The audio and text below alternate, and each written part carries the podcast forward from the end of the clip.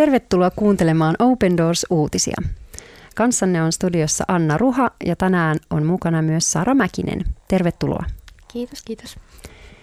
Tiesitkö, että maailmalla yli 360 miljoonaa kristittyä kokee vakavaa vainoa? World Watch List äh, 2023 vainoraportissa on jälleen lueteltu 50 maata, joissa kristityt kokevat vakavinta vainoa. Ja tämän vuoden listassa Kolumbia, joka meillä on päivän aiheena, on siellä 22. Eli siis maa, joka on ikään kuin valta, valtaosaltaan kristitty maa, niin siellä kuitenkin kristityt kokevat myös hyvin vakavaa vainoa. Paljolti liittyen esimerkiksi korruptioon ja erilaisiin aseellisiin sissiryhmittymiin ja, ja kristittyihin kohdistuvaan painostukseen. Ja itse asiassa Kolumbiaan liittyen niin, niin uh, vainoa, vaikka tilastollisesti ei ehkä ole niin paljon, niin vainon muoto on erittäin väkivaltaista, mikä on Kolumbian, Kolumbian kohdalla siis ihan huomioon otettava asia. Tänään me puhumme Johnista, hänen elämäntarinastaan. Nykyään John on pastorina toimiva perheellinen kolmen lapsen isä. Aikaisemmin hän oli osa aseellista ryhmää. Muutos tapahtui kuitenkin hänen elämässään, kun lähetystyöntekijät vierailivat vankilassa yhdessä hänen elämän vaiheessaan. Ja nyt Sara lukee hänen elämästään. Ole hyvä.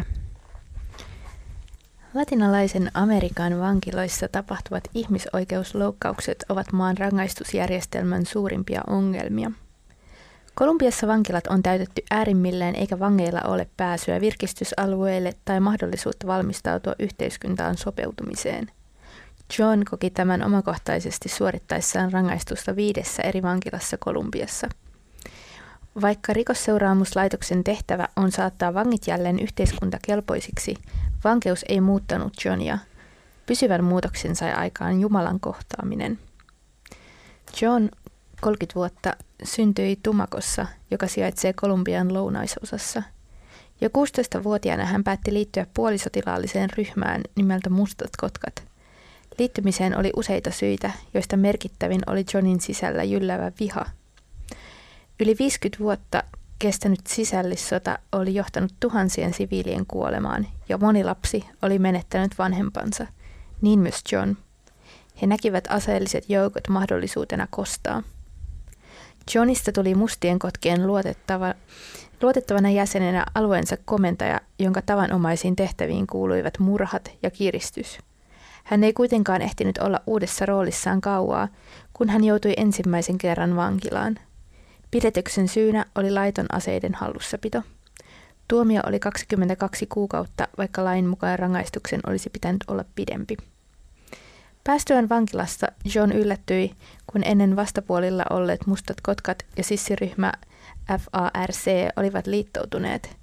Tällä kertaa Johnista tuli koko Tumakon kaupungin ja sataman komentaja, joka vastasi murhista ja kiristyksistä. Ehdin työskennellä muutaman kuukauden ennen kuin joudun uudestaan vankilaan. Sinne joutuminen oli häpeällistä, koska monet turvamiehistäni ja alaisestani olivat vankeina, John tunnustaa. John oli ollut verenhimoinen kristitty ja vihaava mies. Minua pelättiin ja kunnioitettiin alueella henkirikosteni vuoksi. Halusin tappaa jonkun joka päivä, John kertoo.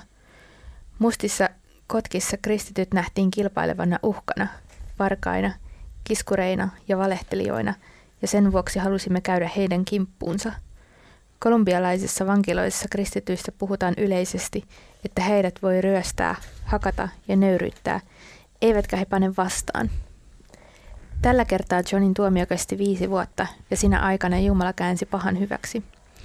Kun John yritti paeta Tumakon vankilasta, hänet siirrettiin Popayanissa sijaitsevaan vankilaan. Siellä hänen elämänsä alkoi muuttua. Vankilassa vieraili säännöllisesti lähetystyöntekijöitä ja heidän työnsä vaikutuksesta John kohtasi Jumalan. Hän kertoo, luulen, että joidenkin ihmisten rukousten tai Jumalan armon tähden aloin tuntea sydämessäni janoa, mutta en osaa selittää sitä. John kertoo, että evankeliumista kertominen ja jopa pelkkä kristittynä oleminen on vankilassa vaarallista. Kristityt pysyvät erossa vankiloissa esiintyvästä pahuudesta, ja se tekee heistä muille vihollisen kohteen. Myös aiemmin kristittyjä vainonneesta Johnista tuli vankilassa itse vainottu kristitty. Monet eivät uskoneet Johnin kääntyneen, eivät edes ne, jotka olivat rukoilleet hänen puolestaan. Johnin kristitty serkku, joka oli usean kertaan käynyt kertomassa hänelle Jumalasta Tumakon vankilassa, tuli tapaamaan häntä Popajanin vaikut, vaik, vakuuttuakseen hänen elämänsä muuttumisesta. Kun John vapautui vankilasta, hänellä ei ollut perhettä eikä omaisuutta, joten hän vastasi Jumalan kutsuun jäädä Popajaniin kertomaan evankeliumia. Nyt lähes viisi vuotta myöhemmin ympärillä olevat ihmiset ovat nähneet hänen elävän evankeliumin todeksi. Hän on perustanut seurakunnan ja kokenut Jumalan ihmeellistä huolenpitoa. Jumala koulutti minua vankilassa, kun lähetystyöntekijät kävivät opettamassa meitä, John kertoo. Yllättävin apu tuli vanginvartijalta, joka halusi tukea Johnia antamalla rahaa uuden seurakunnan ensimmäisen kuukauden vuokraan. Johnin mukaan mitkään sanat eivät riitä kuvaamaan Jeesuksen suuruutta ja ihmeellisyyttä. Aika suuri ja ihmeellinen elämäntarina myöskin. Kyllä. Ja samalla tavallisen ihmisen elämäntarina. Aika Näinpä. ihmeellisiä asioita meidän ihmeellinen Jumala tekee tavallisissa ihmisissä. Kyllä. Tai jotenkin tämän Johninkin, Johninkin elämä ja hänen lähtökohdat ja kaikki ja jotenkin se katkeruus vanhempien kuolemasta, pitkään jyllännyt sisällissota, sen tuoma kaikki levottomuus, turvattomuus, kaikki semmoinen, mikä niin ajoi häntä just siihen, että, että täytyy niin kuin saada jotenkin revanssi, täytyy saada mm. hyvitettyä jotain sitä pahaa oloa, täytyy saada kostaa, niin kuinka vahva asia se ihmisessä on semmoinen katkeruus, joka pitkään niin kuin saa kyteen ja, Niinpä. ja sitten toisaalta kuinka vahva on Jeesuksen valo ja rakkaus, joka, joka ihmisen kohtaa. Mm. Aika Kyllä. Huikea elämäntarina. Ja just nousee ehkä tästä se, että miten Jumalalle ei ole mitään mahdottomia tapauksia, vaikka Johnistakin oli epäilyksiä, että voiko Jumala todella muuttaa hänen elämänsä, mutta Jeesus kykenee kenen tahansa elämän kääntämään ihan ympäri. Mm. Että melkein tuli semmoinen olo, että vähän niin kuin Paavalin tarina muistui heti mieleen, että miten Jumala hänen kauttaan sitten muutti lukuisten muidenkin elämiä. Totta. Vainoajasta vainotuksi ja evankeliumin viejäksi, niin, niin siinä on kyllä korrelaatio Paavaliin mm. aika, aika hyvä. Ja toinen, toinen raamatun kohta, mitä mulle tuli jotenkin tuosta mieleen, kun kun John sanoi sitä, että hän oli, niin kuin, hän oli pelätty ja kunnioitettu ja et, niin, että häntä pelättiin, pelättiin kyllä siellä alueella silloin, kun hän, hän itse niin kuin johti niitä ryhmiä ja, ja, ja se oli hänelle ehkä semmoinen tietynlainen ylpeydenkin aihe, että, että häntä pelätään ja, ja piti joka päivä saada tappaa joku. Mm. Ja sitten kun hän onkin yhtäkkiä sillä niin kuin toisella puolella, että ää, että niin, itse, itse on vainottu, niin sitten kuitenkin niin kuin Jeesuksen sanat on, on totta, kun hän sanoi, että älkää niin kuin pelätkö niitä, jotka voivat niin kuin tappaa teidän ruumi, mutta ei voi tappaa sielua. Kyllä. Että, että on vielä kuitenkin jotain voimallisempaa mm. ja jotain, mitä John sai kohdata. Sepä.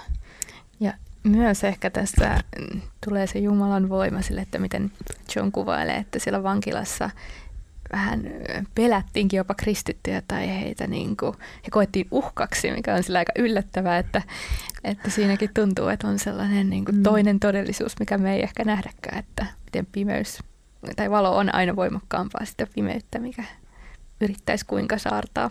Joo, todellakin totta. Niinpä, ja sekin voi pelottaa. Se mm. voi pelottaa niitä, jotka, jotka ei sitä valoa tunne, että mikä tämä on.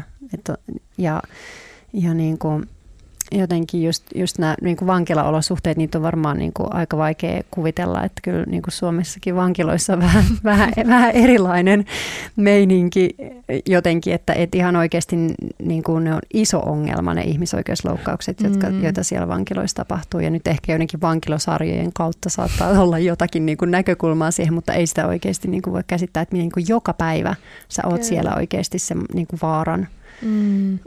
vaaran jotenkin alla. Näinpä. Että,